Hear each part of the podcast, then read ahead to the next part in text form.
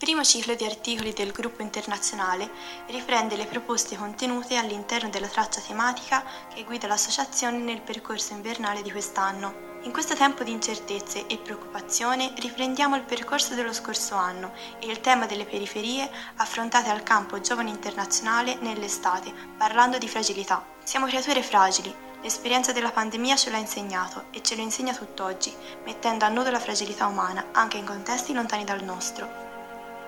Abbiamo iniziato il nostro percorso con la storia del popolo sahrawi che da sempre è stato caratterizzato da fragilità e incertezze. Tale popolazione è stata privata di uno Stato e sembra che le venga negato il diritto all'indipendenza. Geograficamente il loro territorio corrisponde a quello del Sahara occidentale, piccola zona sotto al Marocco, contesa nel tempo tra Spagna, Fronte Polisario, Marocco e Mauritania. Nonostante le promesse di un referendum per l'autodeterminazione, quest'ultimo non è mai stato tenuto. Oggi quest'area geografica è tornata sulle cronache a causa degli accordi di Abramo, anche se recentemente si sono verificati scontri violenti dopo manifestazioni pacifiche contro il commercio marocchino alla già fragile situazione dei Sahrawi, divisi ormai tra coloro che sono rimasti nella terra natia e quelli fuggiti nei campi profughi algerini, dove sopravvivono in dure condizioni, si sono aggiunti quest'anno due importanti avvenimenti.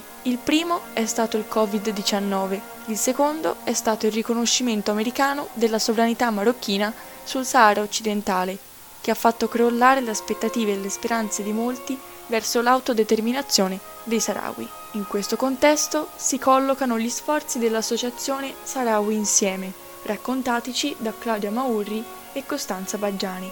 Sahrawi Insieme si impegna a aiutare le famiglie Sahrawi non solo portando fondamentali aiuti umanitari, ma anche attraverso varie iniziative di solidarietà atte a sensibilizzare la cittadinanza al riconoscimento dell'identità del popolo sahrawi e a mandare aiuti tramite l'adozione a distanza di figli di famiglie che vivono in condizioni precarie. Claudia e Costanza ci hanno raccontato della loro esperienza nei campi profughi dei Sahrawi e di come la vita nelle tendopoli sia difficile, separate dai territori occupati dal Marocco da un muro di sabbia di oltre 2700 chilometri.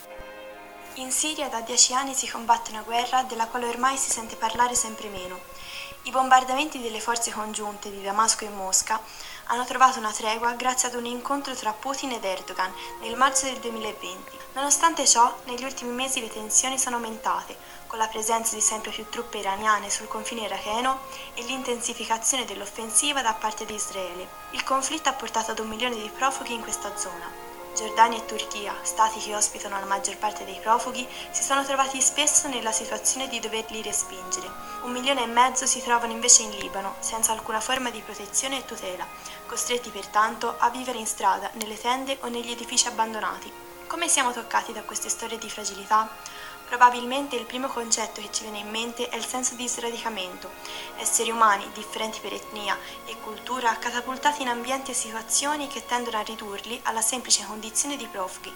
Ed è così che essere profugo a Lesbo, ad Amman o a Beirut significa unicamente essere un peso per la società e lo Stato, e anche in un presente dove tutto sembra consigliare di arrendersi, è però possibile vedere uno spiraglio di luce. Ne è un esempio la storia di Anwar al-Bunni, avvocato che si batte per i diritti umani in Siria, oggi divenuto simbolo di speranza per tutti coloro che cercano un nuovo inizio lontano dalla propria terra. Il Medio Oriente è da sempre una terra teatro di conflitti e dolori. Tra questi scontri, sicuramente una questione centrale emerge quando guardiamo alla terra contesa da israeliani e palestinesi, sulla quale la guerra si consuma ormai da decenni e dove ancora oggi la strada da percorrere verso la pace è lunga e faticosa. Questo è il contesto della storia di Valentina Sala. Giovane laureata in ostetricia, decide di intraprendere il noviziato e di abbandonare ciò per cui aveva studiato. La sua vocazione non rientrava nei suoi piani, ma sicuramente in quelli di, di, Dio. Per tanti anni si è chiesta cosa ne sarebbe stato della sua prima scelta di vita, quella di fare l'ostetrica. Nove anni dopo aver accolto Dio nella sua vita, Valentina viene mandata in missione in Terra Santa, culla delle tre religioni monoteiste. La congregazione delle suore di San Giuseppe dell'Apparizione, di cui lei fa parte, è presente in Terra Santa e gestisce il St. Joseph Hospital. L'ospedale cura dapprima le popolazioni arabe della Cisgiordania e di Gaza, ma in seguito passa sotto il controllo del Ministero della Sanità dello Stato di Israele. Rimane però parte di una realtà araba, con personale e pazienti palestinesi. Nel 2010 Suor Valentina viene chiamata a dirigere il nuovo reparto di maternità del St. Joseph. All'inizio è colta da paura e incertezza, ma decide di affidarsi alle mani del Signore. Nel 2017 l'ospedale si distingue per il nuovo approccio al parto rispetto alla tradizione araba, il parto in acqua. Quest'ultimo ha fatto in modo che il St. Joseph diventasse terreno di incontro tra arabi, musulmani e cristiani ed ebrei, abbattendo le barriere e condividendo un momento così unico, l'inizio di nuove vite.